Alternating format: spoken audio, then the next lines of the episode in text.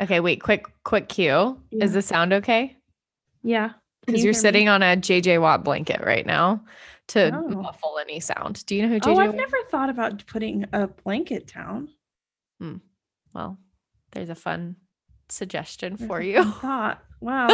It's quite the intro. We should just leave this in for the episode. There you go. Ladies and gentlemen, welcome to the bonus episode that, of course, when you have your best friend that you know is a Taylor Swift fan and basically says yes to you with any wild hair idea that you have. Today, I sent Madison a text and I said, I want to make an episode about Taylor Swift because I think it's really interesting about all of these things that are going on and the commentary happening around her releasing the Taylor Swift version of her Red album. And it's all over TikTok and Instagram, but mainly basically Taylor Swift has taken over TikTok. So Madison, welcome to the bonus show where you and I are just going to talk about Taylor Swift and how I think she's living her best calling life right now.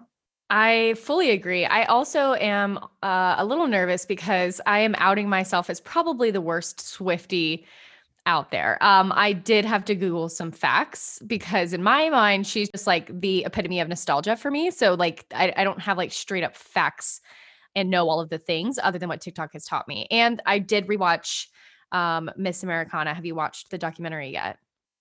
Is that the second one? I heard that there was a second documentary, or is there a first? Well, Miss Americana came out, I believe, last year. Okay. So I've seen that one. Okay. It's very good. I rewatched it, but then they just released the world tour of Bad Reputation on Netflix. So maybe that's what you're thinking of. I mean, that must be what I'm seeing on the TikTok. I mean, I did also watch that full concert on Sunday. So see, and I didn't watch that. And I was more concerned about Adele's concert going on. Oh yes. Sunday. We will be fully Adele this weekend. Like everyone's got to have their moment. But yeah. It's Taylor's was this past weekend for sure. See, and I think it was super interesting because I know that Taylor's super strategic in everything that she does. And sometimes I think if people don't have like a business mindset, I don't know if they see it like we do in a lot of the things that Taylor does and some of the TikToks and talks that I was listening to about Taylor today was talking about how strategic she is and absolutely everything she does and how she even in a song or a video or something talked about a book, but like said like 2023 or something like that. So like the Swiftie people are obsessed that a book is coming out. Granted, I say the Swiftie people because I will be honest, I am not a Swiftie. I mean, I love Taylor. I mean, I like her. That's the only criteria. I think that's the only criteria for being a Swiftie. Oh, I mean, I thought that you had to be like a diehard about the music and know the lyrics. I mean, I don't know all of them. I mean, I didn't go into Jake Gyllenhaal's Instagram. Did you see that?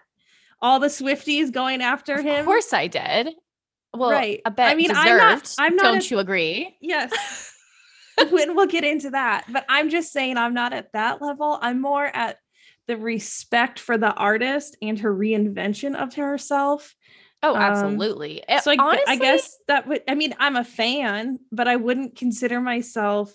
I mean, I would think like a Swiftie is your community who literally, like we've seen, goes into people's DMs, comment section, and like stands at bat for you. I don't know if I'd stand at bat for her. I'd be like, wow, I really respect what you're doing.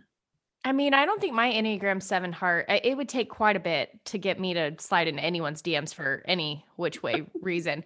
So I don't know that I'm not at that level, but yes, mad respect for her. And I think that her fans do see that she's strategic either way, because that's like her whole thing, right? Is like, she hides these like Easter eggs and everything she does.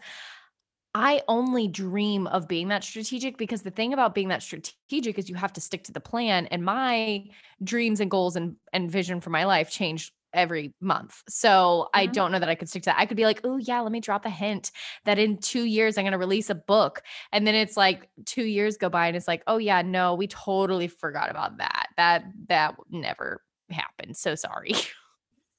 And I was thinking about the same thing today. I was like, wow, that's a lot of commitment to your life plan.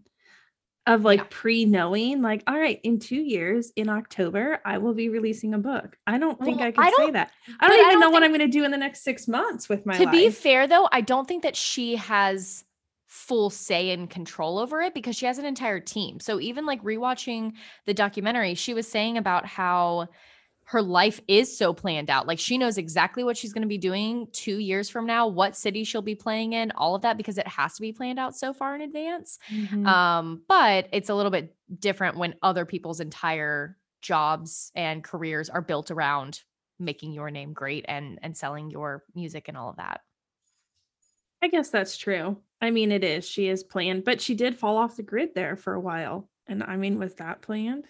Didn't she basically say peace out to all of you, pretty much like Adele did, and said, I'm not making anything. Moment. I'll resurface when I feel like it. Yeah. And I think that she could still have like final say. I think that's still available to her. I don't think she's like, I don't know, stuck by any means, but I mean, clearly like she's loopholed her way out of the things that she does not want to be a part of, which I am like so in awe of. I love that. But yeah, I don't know. It's fun to watch her for sure. And it is. And it's interesting. And I was talking about how I think that, you know, we were saying she's so strategically planned, but at the same time, sometimes I wonder, is it like an ebb and flow? Because did she strategically know when Adele was going to release her single? I mean, I don't think is that, I wonder in the music industry, is that public knowledge? Because she pretty much sandwiched herself in between Adele's re-rise to fame. Because Adele released her single and then Taylor Swift released the album. Adele's thing was on this last Sunday, and now Adele's album is going to come out on Friday, and we will probably have another episode of How I Love Adele. I mean, yes, love her as well. So I don't know this to be fact, but I heard it through the grapevine of TikTok that she was supposed to release it the same day as Adele, found out that Adele was releasing that weekend and moved her weekend. Mm. So I don't know that that's facts. Swifties, don't come after me. I'm just doing my best over here, but I mean, it would be smart though, because it's interesting because Adele set like records, Spotify records, Amazon, all the records that weekend. But I mean, I haven't fact checked against but then Taylor Swift hit all these records and her music was literally like what 9 of the top 10 over the weekend or something like some crazy number. Yeah. And I'm like, well, so then did she beat Adele's? We may have to Google search this. I don't know, but you know, fun fact, if we're wanting to dig into the Googles, I did Google Taylor Swift facts just for funsies, just to see. And I'm curious if you know these. And some of these I'm like, I'm not sure that these are like record-breaking facts. So this is coming from insider.com. I don't know if there's any kind of copyright issue to any of this, but whatever. We're just rolling with it. We cited the source. Yeah, we cited the source. And if you get sued, it's your show, not mine. So thanks so much. Can we scroll down and make sure that we also name the author? Yes, I will. We'll figure that out in a minute. But okay, so fun fact number 1 is that Swift grew up on a Christmas tree farm, which I did not know that. So I do know that they did move to Nashville when she was young so that she could build out this career. But from ages 5 to 10, she grew up on a Christmas tree farm, which noted, I believe that's probably your alternative dream. I feel it like is. It is. I feel like you would. I mean, I don't want to necessarily Christmas tree farm. I just want a Christmas farm in general. If you're from the Nebraska area, like the Vala's version of Christmas. There you go. Yes. There you go. It says that she appeared on an episode of CSI in 2009. I never watched that show outside of it being in the background at my grandma's. This one, I was like, haven't we all? She was a maid of honor at her childhood friend's wedding. I don't know that that's noteworthy, Insider. Same with she rode horses as a kid. I don't think that that is newsworthy. The next one was that some of her lyrics are things that she wanted to text people in real life. Honestly, you know, I could feel it. I think we all feel it. I mean, I wouldn't be surprised if she carries around a notebook and then just says like, I really want to say this to you, but the Holy Spirit is telling me no. So I'm just going to Holy Spirit activate. Yes. The Holy Spirit activate is saying, Taylor, delete that and write it down in your notebook and write a song about it. Cause Oh man. Okay, I'm just kind of scrolling through these. Let's see if we can find this.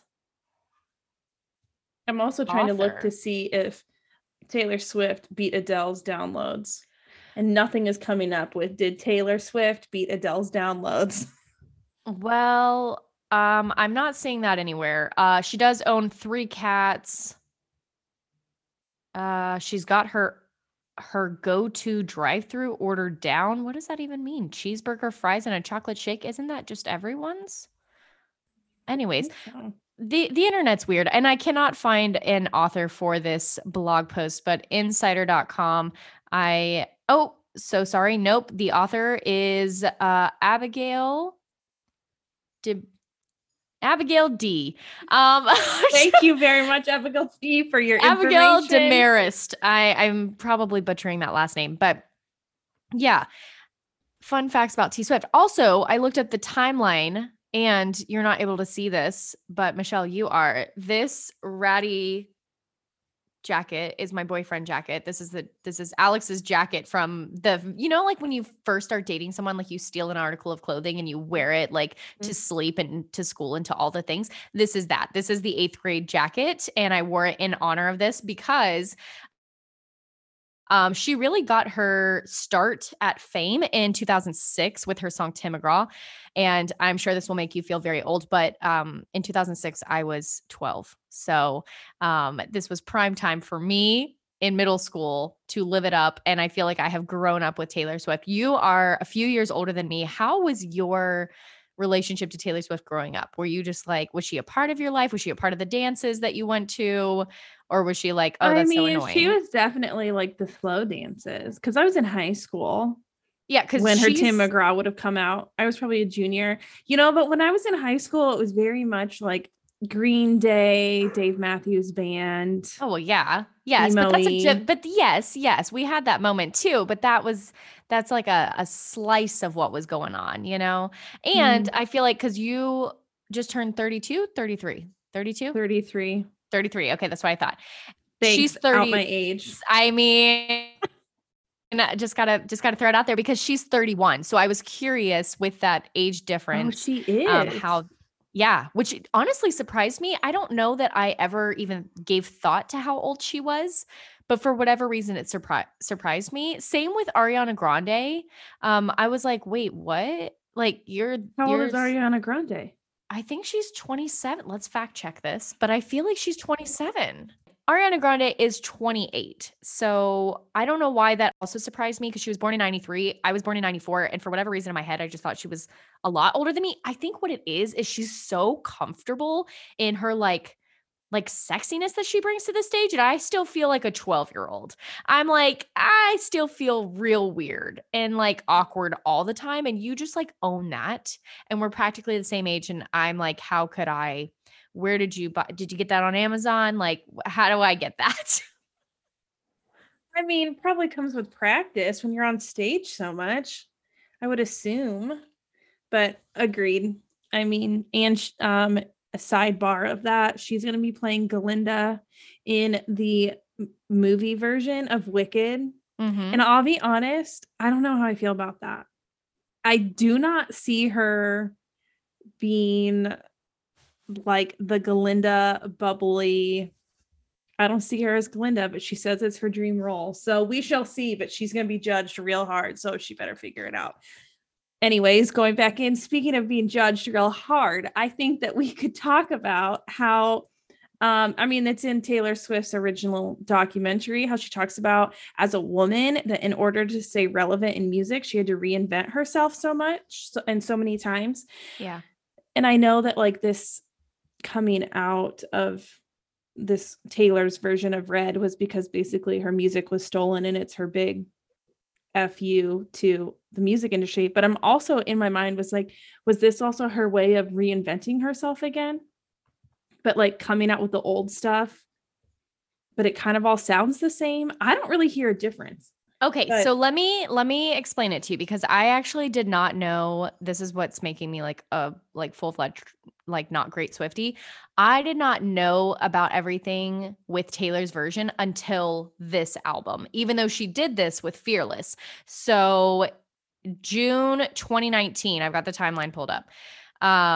June 2019, Big Machine, her former label, sold to Scooter Braun's company for an estimated $300 million, giving him control back of her master recording. So she had the rights to her, like the actual like lyrics and the like sheet music, but he had the rights to the actual recording. So that's why she went back and recorded it herself, because Swift accuses Braun of bullying her.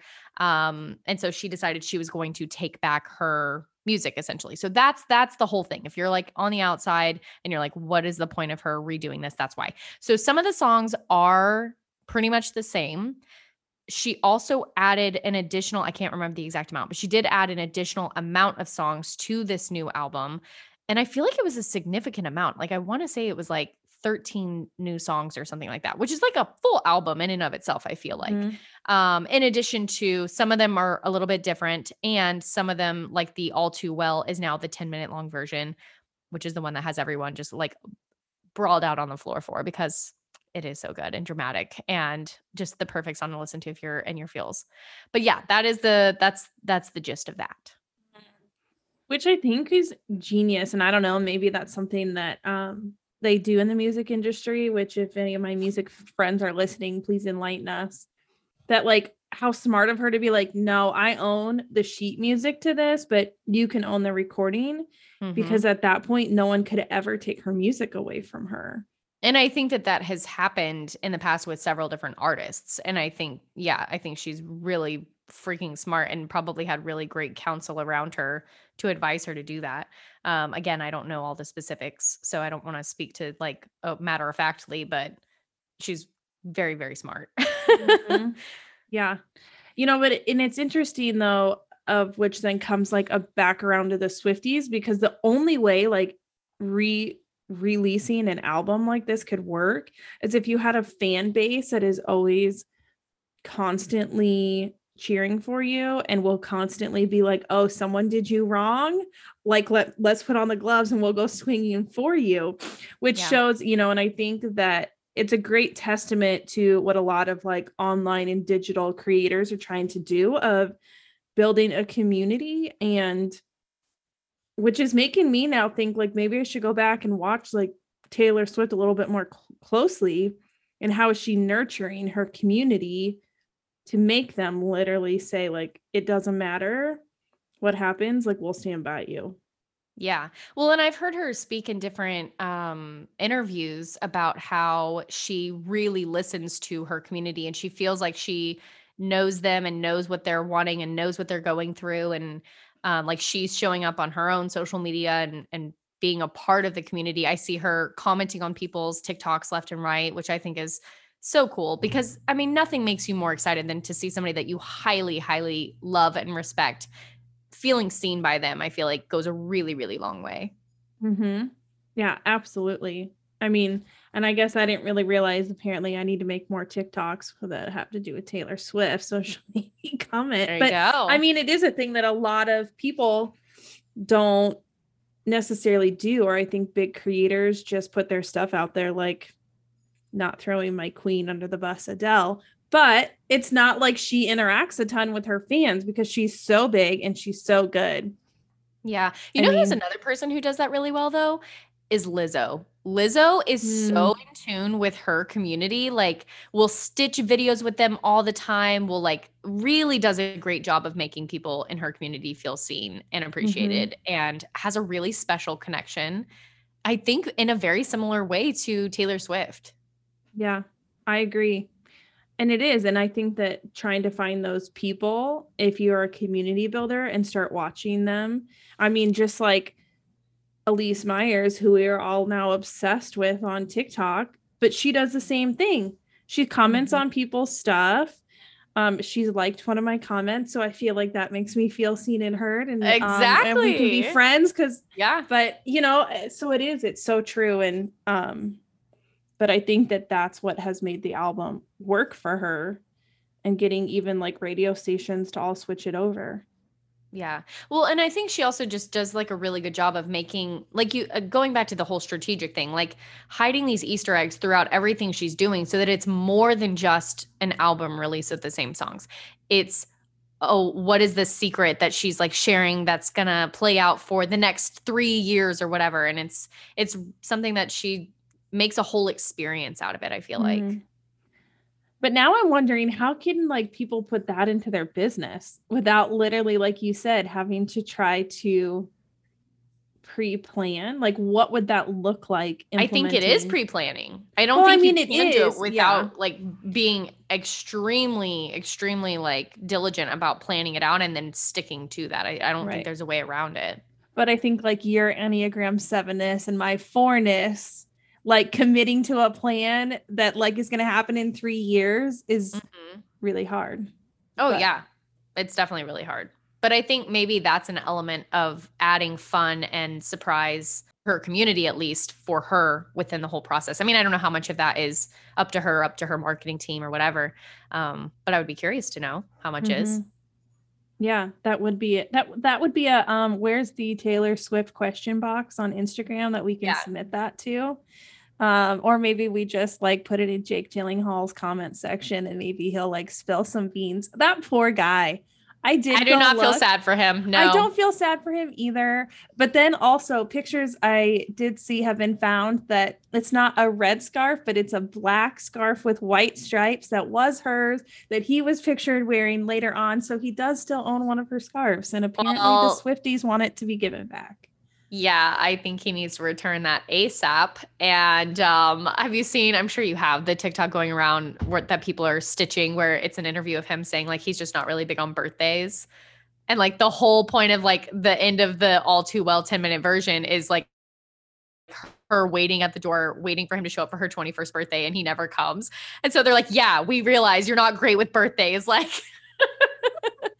I don't know. I love seeing how invested people have gotten into it. And I'm sure some people are like, who cares? Blah, blah, blah. Those are the same people who also like hate on the Kardashians. Look, like it's just fun entertainment, right, guys. That's true. I mean, I used to watch the Kardashians religiously. I'm not as in tune with what they are doing in life now, but I mean, we all need a Chris in our life to cheer us on in whatever adventure we decide to go down. Well, I mean, it's the entertainment industry. Like, I don't think people really are breaking down that word. It's like, you know, when people are like, it's social media, it should be social. It's the entertainment industry. They are there to entertain you. Even in the beginning of the Kardashians, Kim was one of the producers. So she would strategically place different arguments and things like that so that people would watch because it's entertainment. That's the whole point.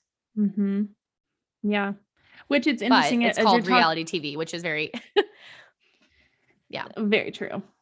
Which as you're then talking about that, like strategic placing of people, going back to Adele, it was very interesting on her, I don't know, special, whatever you call it. She literally picked the people in the audience because she hadn't been on stage in so long that she picked like her closest friends or people that she knew. And then she was like, there's a few of you I don't know, but like, whatever. But literally her best friends, like Lizzo is in the front, like cheering her on. Have you seen that TikTok? Proposal? Is this the proposal? Well, this is, yeah. I mean, there's two different, there was a proposal, but then Lizzo was in the front row also basically singing along. Like she was at church praising the Lord. Yeah. Yeah. Well, okay. So I haven't seen that whole video, but I did see a proposal and Adele was there and Lizzo was in the front row and Melissa McCarthy was in the front row. Is this the same thing? Yes. And literally Adele goes, go sit in the front row and basically tells Lizzo, like, move over. Yeah. Yeah. I mean, it was real interesting. I want to know how that guy got to Adele to have a proposal. Oh, he's got to have some sort of connection. I'm sure. For sure. But yeah. I mean, at the same time, if Jake wants to repropose to me at an Adele concert, I won't be sad about it. I will be sure to keep that in my back pocket in case he ever asks. Yeah, I don't think he will, but if Adele could like sing at our like vow renewal someday, if we have another wedding. There you go. Or I'll just pretend. We'll just play her. So I could karaoke it for you if you'd like. If you had enough margaritas, I could probably sound a little similar. We'll see about that. I mean, I did see that ring video that you sent me. Oh my God. Madison, ladies and gentlemen, pretty much said hello to herself on the Ring doorbell to catch for the next morning, which was hilarious. You know, it was just, it's really that whole thing about like being kind to your future self. Like I took it very literally, and it was pretty funny to wake up to. I love it. Well, I think this has been a great conversation. It'll be a great Thanksgiving car ride conversation if people are having to sit in the car with their children for more than a half hour and you need to plug in some AirPods. I hope that this was a fun conversation that they got to listen to as a bonus episode. Maybe we'll just need to do more of these, of like a random, hey, what topic are we going to chat about? And we'll bonus episode it. So I'm here for it. In all of the late o'clock interviewing style ways. I'm here for it. I mean, that's, I think, when the best conversations come sometimes, when there's no children awake for you. I mean, there's dogs, but. There's dogs. There's like really horrible fluorescent lighting. I do look like I am being held against my will in this lighting, but it's fine.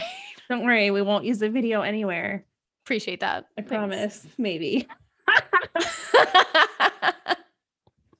Well, thanks so much for joining me. And why don't you tell listeners your podcast is going to be coming back at the end of January. So give us a little snippet of what that's going to be and where they can find you. Yeah. So we are revamping the Fearless Chase podcast Tuesday, January 25th.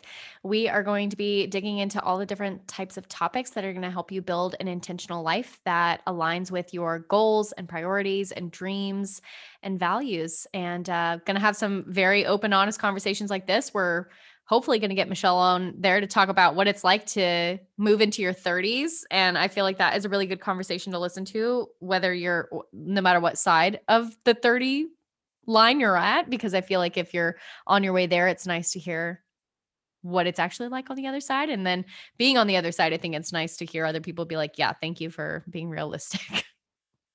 Yeah, pretty much. We'll talk all about that. And at first, when I thought you were talking about lying, that you were putting me in my mid 30s, and I was like, don't you dare. I am still in my early. You're on your way there. I don't know. I'll be honest. Here's a little preview of the conversation. This birthday was hard. Like, was it? 32 was like, oh, like it's fine. I'm still in my young 30s, but I don't know. 33 makes you feel like, wow, what have I accomplished in my life? I'm almost to my mid 30s. My parents are, well, my dad is almost 60, but my parents are 60, like on the down slope of life, you could kind of say. That's not very encouraging, because I feel the same way, and I'm about to be 27. I'm not saying I'm on the down slope of life, but like my parents, you know, like are, it's in like, okay, maybe my mom would get mad if I think this is where we let that be a surprise for when we revamp the Fearless Chase podcast. You can listen to the full unedited version over there that will not hopefully make its way to your mother. But yeah, this was a fun conversation. Love it. Love the Swifties out there, and hope you guys enjoyed it. Talk to you all soon.